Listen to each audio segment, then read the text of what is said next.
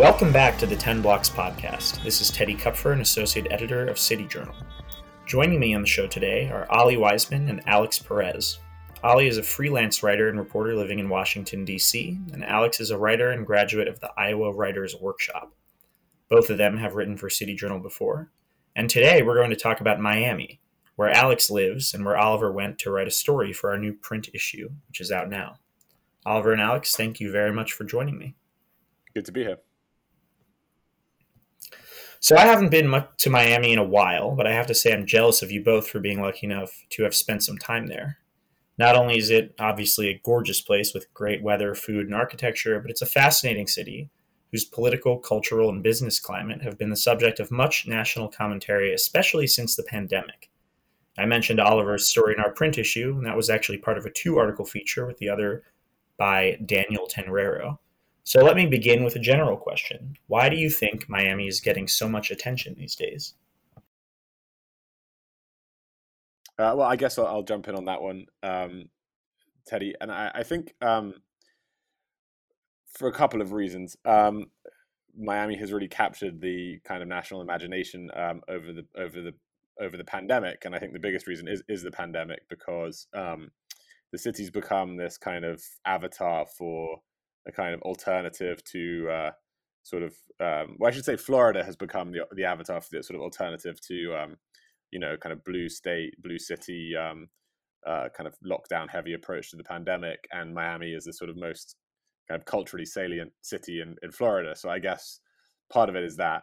Um, the thing I um, went to, to uh, report on for um, for you guys though was really a little more focused on the uh, electoral politics in the city, in and around the city, where um, you know basically Florida has gone from a, a, a swing state to a kind of something approaching a red state, or sort of taking on a reddish hue, um, and that's really because of massive swings towards the Republican Party in in in Miami and in and around Miami, um, which is this bulwark against um, democratic um, kind of gains in the state, um, which I think is, is, is very interesting. And touches on this um, broader theme that is of real, um, you know, of real national um, importance, which is the question of uh, Hispanic voters and, and, why they are not necessarily uh, kind of acting in the way that um, many Democrats, um, especially predicted um, or, or, or hope, hoped and predicted and assumed, I guess, that, that they would.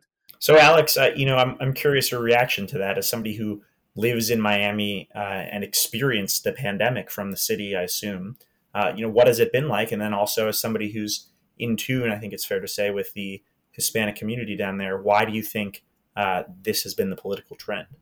Yeah, we had about an early pandemic, about a month, uh, March, April, that we actually shut down. And then after that, uh, Miami uh, kind of opened up. And, and it wasn't because any political reasons that any kind of resistance, you know, to lockdowns. It's just because the city probably couldn't sustain itself like with the lockdown. Locals were just going to go out and have fun and party and do the Miami thing. So I think initially the big draw was that from the blue state kind of lockdown people that they came to Miami and Florida only because it was here. But it wasn't, uh, I think early on, especially, there wasn't some kind of political uh, angle to it. Now that we're about a couple years in, I'd be very curious to see how it plays because I have so many friends prior to the pandemic that moved to Miami 20s and 30s and they were here for a couple years and then after after time elapsed it was a question of okay this little honeymoon is over and it stopped being a paradise and now miami is a city. So i'm very curious to see if they can deal with the actual kind of nuts and bolts of the city now that they're here longer. So i think that was the initial draw was yeah yeah miami was open. Folks got a taste for that kind of tropical kind of hispanic thing that miami has. But now we're heading into i think this time period now, it's a couple years. Some folks have been in town for a year, so I'm very curious to see if they can actually deal with the real, you know, kind of Miami that I think now starting to actually, you know, probably show itself. Can you describe that a little bit? I mean, what is the the real Miami that that these people are now beginning to experience? I think a lot of uh, in the early pandemic, it was just a you know Miami's open, so they were able to escape you know you know lockdown cities and states. But now that kind of the rest of the countries opening up is already open. I think now prior they were comparing Miami to their lockdown states. Now that everything is kind of open, I think I think now they're going to encounter things that maybe early on they thought was cute, whether kind of all the Spanish or kind of the little kind of some of the bad service you get at restaurants. These little kind of you know kind of uh, tropical things that are kind of cute at first, and now that that kind of honeymoon period is over, they will start to encounter the actual Miami. And so many of the folks that are in town came initially we're living in kind of Brickell and downtown in the Gables. Some of these spots around town that you're kind of in your little, you know, kind of little world that you don't really encounter, you know, so much of the blue collar stuff. But I think once I spent more time in Miami and they encroach in those blue collar areas that is kind of already happening, I think that's the main question. Can can they deal with it? And when I talk to regular locals who don't, you know, who don't uh, really know too much what's happening, like if I ask them basically, do you think they're going to stay? It's always no. They can't deal with Miami, and I'm not, I'm not sure if they're right, but I'm kind of, I'm kind of leaning toward that. So to me, it's a question: Are they going to stay long enough to actually transform Miami and push out some of the locals, or is Miami going to push them out before that can happen? And I think we're going to get to that juncture here pretty soon if we're not kind of there already. That's fascinating. Yeah, so I mean, as I see it, Miami is a sort of contrarian place. And what I mean by that is it's a major driver of three important trends that seem to fly in the face of conventional wisdom about the future of the United States. You know, first, obviously, is the city's political trajectory. Um, you know, as Hispanics in Miami pulled the lever for Republicans, Florida, Olly, as you put it in your article, is, quote, growing less white and more conservative and that challenges the sort of emerging democratic majority thesis, according to which the diversification of America would deliver enduring electoral advantages for Democrats. The second trend, I think, is the city's business scene. And so, you know, led by Mayor Francis Suarez and a group of exiles from New York and the Bay Area who came down in 2020 and 2021, Miami is seeking to become a hub, you know, self consciously trying to draw and attract the innovative and disruptive businesses over which those areas currently have a duopoly, whether it's tech, finance, some combination of the two. And then the third trend, I think, is the city's attitude toward freedom. You know, we live in a society where, um, you know, Americans are asked to submit to the dictates of the public health bureaucracy. But, you know, Alex, as you mentioned, you know, besides March and April, really haven't seen mask mandates or significant lockdowns. And while Florida does depend, of course, in large part on government provision of healthcare, um, it's also an exceptionally free state in terms of you know taxes, regulations, gun rights, these sorts of things. You know, so I wonder as I look at these three trends, uh, if you think they're related. Does Miami represent a counterweight to a society that's grown decreasingly tolerant of risk, whether you define risk as voting Republican or starting a cryptocurrency business or going clubbing during a pandemic? And if that's the case, you know, what are the cultural roots of this swashbuckling, risk-friendly spirit?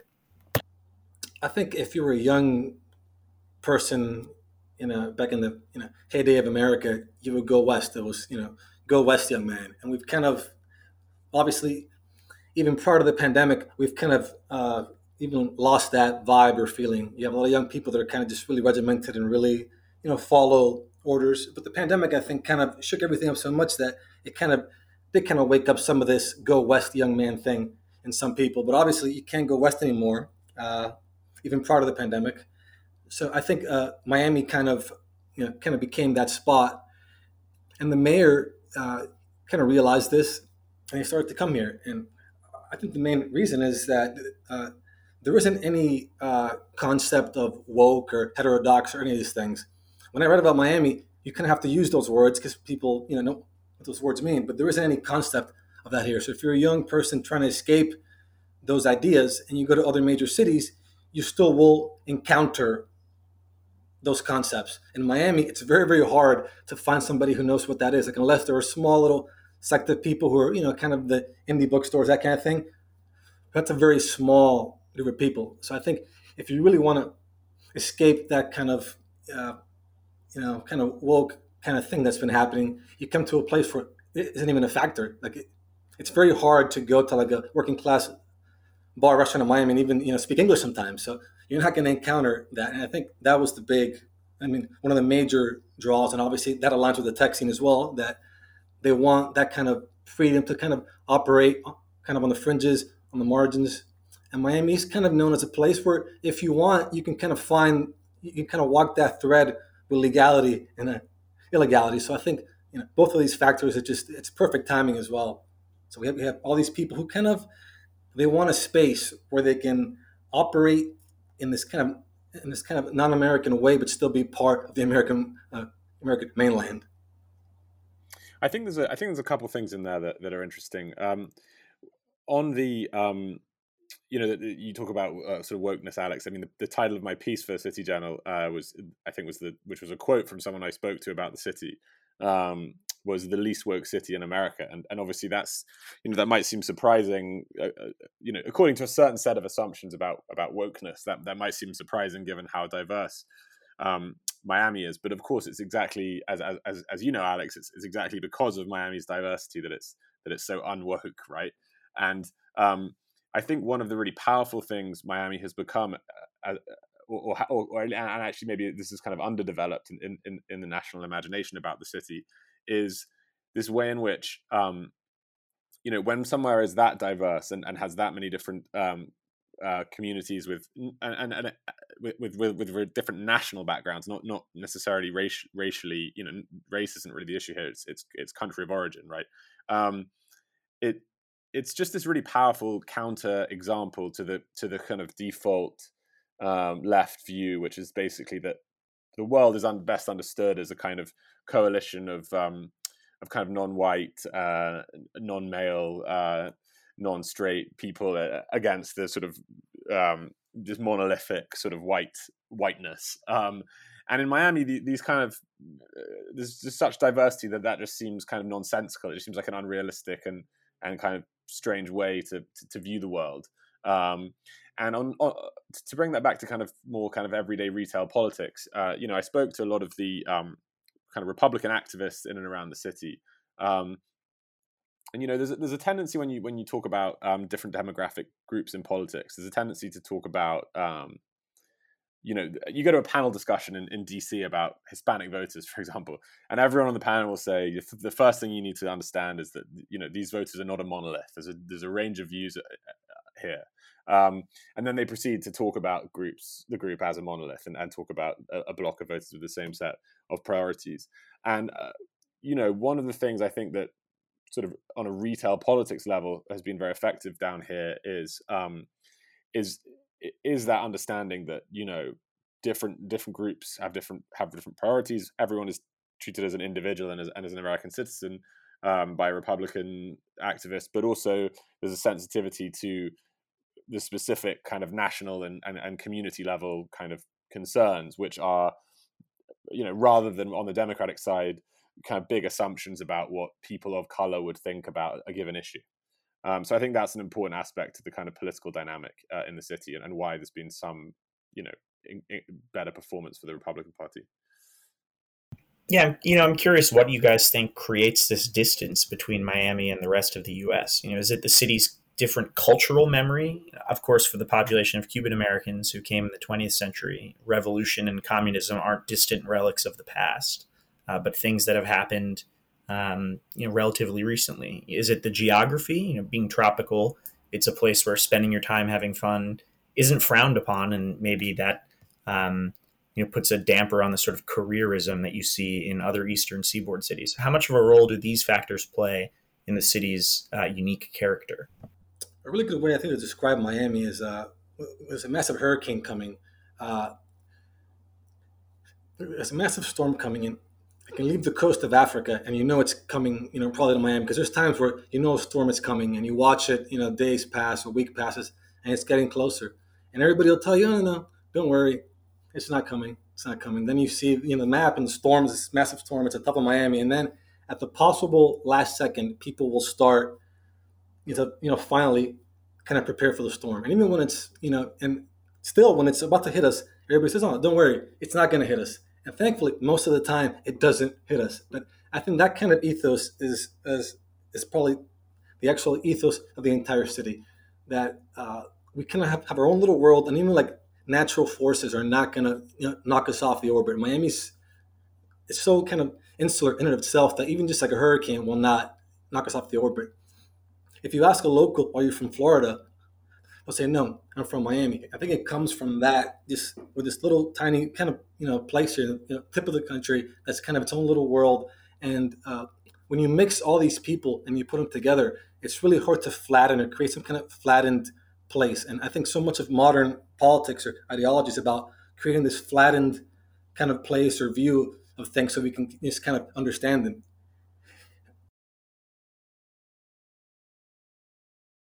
Here in Miami, it's impossible to create this flattened place because it's just so many different people, and even like you know, Cubans are all different from you know you have Cubans that came early in the '60s, others that came recently, and like those people even you know kind of fight sometimes. It's really impossible to create this flattened kind of locale here. I think it just can't happen. And I think that's the main reason why you have this kind of attitude. I think it's also worth. I mean, we sort of, I guess, we've kind of boxed around this a little bit, but one issue here too is, you know, Miami's um, the way we we're, the way we're talking and thinking about Miami is also, you know, partly a reflection of of of, of how the rest of the country has changed as well as as well as what's happening in Miami, right? Because um, you know the interesting kind of paradox, and Alex has has you know explained some of this to me. I spoke to him for my piece and has written about it as well, and chimed with other conversations I had. But you know, the, the joke about Miami was that it was like a foreign country, foreign city rather, even though it was in in America, and and yet somehow. Um, you know the, the changes in the rest of the country have conspired to make Miami feel more American than than America, um, as it were. And um, you know, I, I think you, you, you really feel that here. I mean, you feel and, and you you feel there's a sort of the, the, it's the combination of that um, that kind of dynamism that we see with some of the um, economic developments and business developments in the city, and uh, also I would, I would add to that a kind of um, I would say kind of unapologetic and unabashed kind of patriotism um, and confidence in, in the American dream and and so on that that, that is you know um, it, it is really a, a, a, flavor that you can't not taste uh, when you're in the city.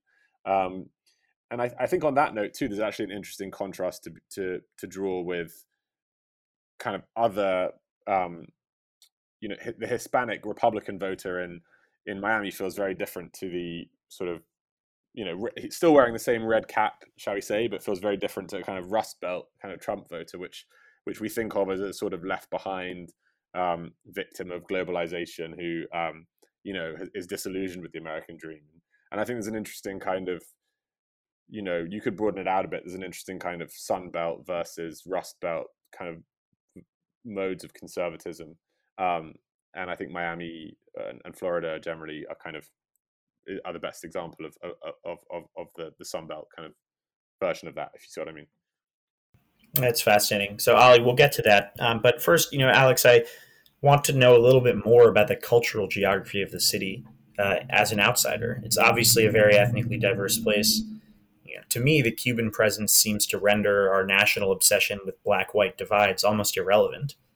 Uh, Miami also has an evolving economy with plenty of service and healthcare workers. You mentioned this blue collar uh, orbit, but it also has a burgeoning circle of fintech entrepreneurs, people who are, um, you know, operating in the Web 3.0 space, that sort of thing.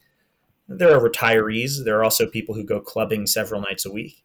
And as you've noted on Twitter before, there is also an art scene whose politics would sometimes seem more at home in Manhattan or Seattle, uh, one of these deeper blue cities where educational credentials still carry lots of cachet.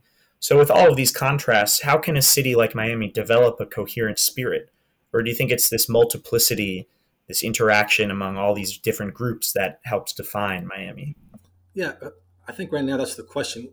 Can Miami even come together and cohere? And and also if it coheres, will it lose that Miami thing that makes it Miami? And I think now, I think for the first time, we're starting to see some of those like outside groups that are, came into town in the pandemic crash up against more of the locals.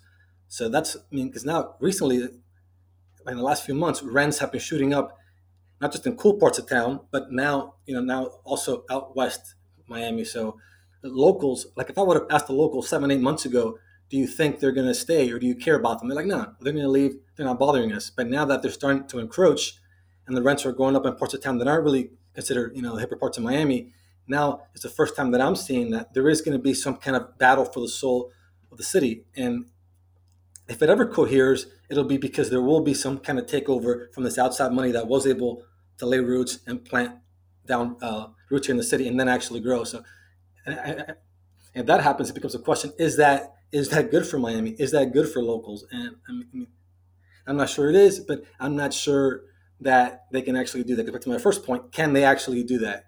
But it seems like some people are going to be here for the long term, so they might be able to actually give it that coherent identity that Miami's kind of you know it's kind of been fighting against. So, but if they give it the identity, is that good? I don't know. Hialeah is a part of town that's heavily, heavily Cuban, heavily blue collar, and it, if you go to Hialeah, there's no but basically no English, nothing. You're basically kind of in, you know, you're kind of almost in Cuba. And recently, this new development is coming into Hialeah this new luxury apartment, and the rents are going to start at two thousand dollars in a neighborhood where they go for eight fifty prior to the pandemic. And that was the first time I think that locals really actually woke up to what's happening. Prior to that, it was in Brickell, it was in downtown, some of the parts of Miami that people who've had money always go to. So it was kind of understood. Okay, they're going to stay there. They're not going to come into the parts of the city that are kind of you know ours. But that that has stopped happening very recently. So the Hialeah thing now, people are actually now, like I'll talk to buddies of mine who are having to move because they had to pay you know two grand for an apartment. Now it's going to four grand all of a sudden. So now it's going to be a battle, I think, here in the next year. And are they going to stay?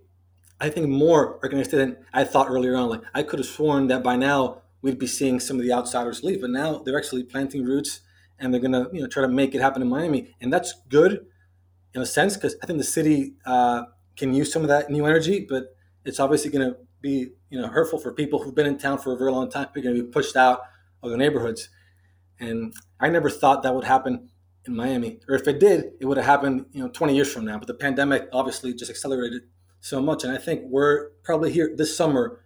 We're going to reach a point where we're going to see kind of the city is going to kind of be pushed one way. So it might cohere for the first time in a very long time. I, I, if I could just add something to that, which is uh, when I was doing the reporting for this piece, I went back and uh, read um, some of the newspaper clips from when um, first waves of Cuban um, uh, refugees uh, uh, came over, and I guess about half a century ago now.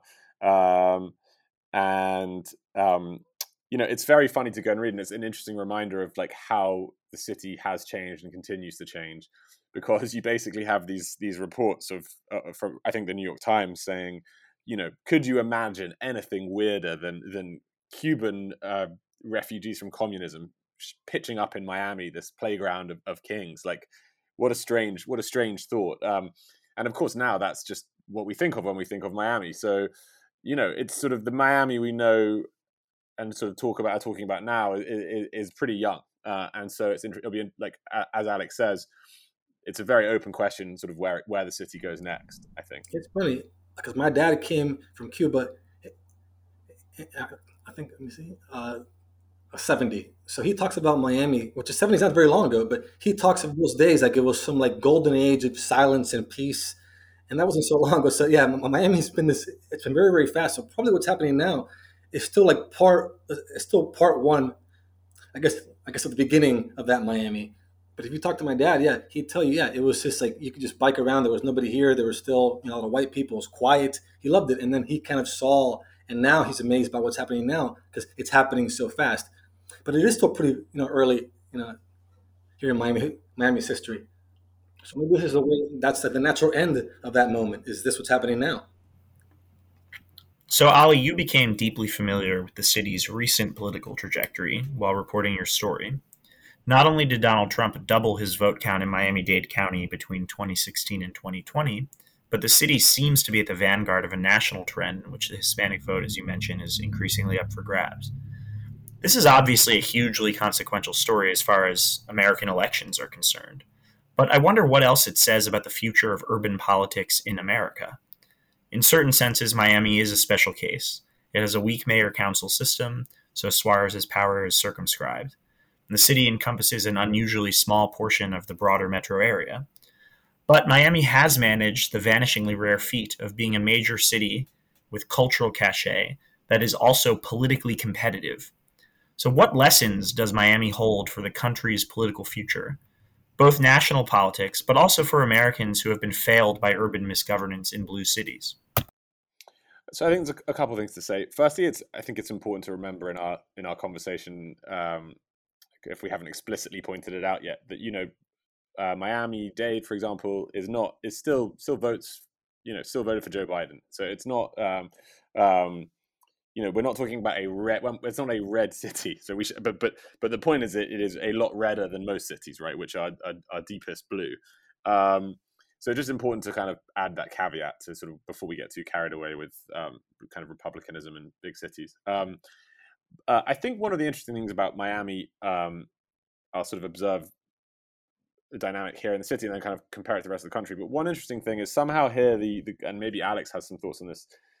There seems to be a way in which there's a big Republican family in in in, in the city. Um, uh, Suarez is at the kind of moderate um, um, end of the spectrum, and then there's a there's a sort of far more conservative end of the spectrum too. And again, to go back to that kind of Sun Belt, you know, sort of Florida versus Ohio or something kind of comparison, for whatever reason, the the the, the, the family rows within the Republican Party down here just don't seem to be as as bad blooded and kind of winner take all as the family rows um, in like say the Rust Belt. Uh, and I've, I've I think that's partly because these parties are built around um, kind of community ties and things more here, um, rather than just straight a kind of straight battle of kind of socioeconomic interests. Um, but that's I think an important factor. There's sort of that's I don't think I got to the bottom of that mystery in my in my piece, but I think that's kind of a an interesting dynamic here. Um, uh, and then the, the, the broader thing to say about um, about the kind of lessons for the rest of the sort of urban politics nationwide is you know obviously the the kind of complacent democrat might look at miami and basically just say yeah the you know the cubans whatever you know the, the, they have their hang-ups about the bay of pigs invasion and communism and, and so yeah florida's going to be tough for us. Um, but you know i think one of the lessons and this goes back to my point about not treating um, Hispanic voters or any voters really as these these these homogenous blocks and, and make and make and make kind of woke assumptions about kind of voters of color. You know, is the, the, the point is every every community has their hangups. Every every every every kind of subsect of Americans, however you however you want to you know however you slice you know slice and dice the kind of the kind of population ha- has has has the same sort of stuff that Cuba has uh, Cubans have about um, about their country's history. So, you know, I think that if the lesson Republicans can take from somewhere like Miami is to actually, firstly, take these, you know, take take cities seriously, treat them like they're places where they can pick up some votes, and that they can, um, you know, they can if they can provide a sharp contrast with a Democratic Party that, like I keep saying, goes to this kind of default setting of kind of people of color, coalitions of people of color, we all have we all have the same interests at heart, and kind of can speak to people in a in a far more realistic and kind of down to earth way, then you know I I, I think I, I don't think it's I don't think it's uh, you know I think it's a very risky move put it that way for for, for Democrats to just think cities are always going to be blue.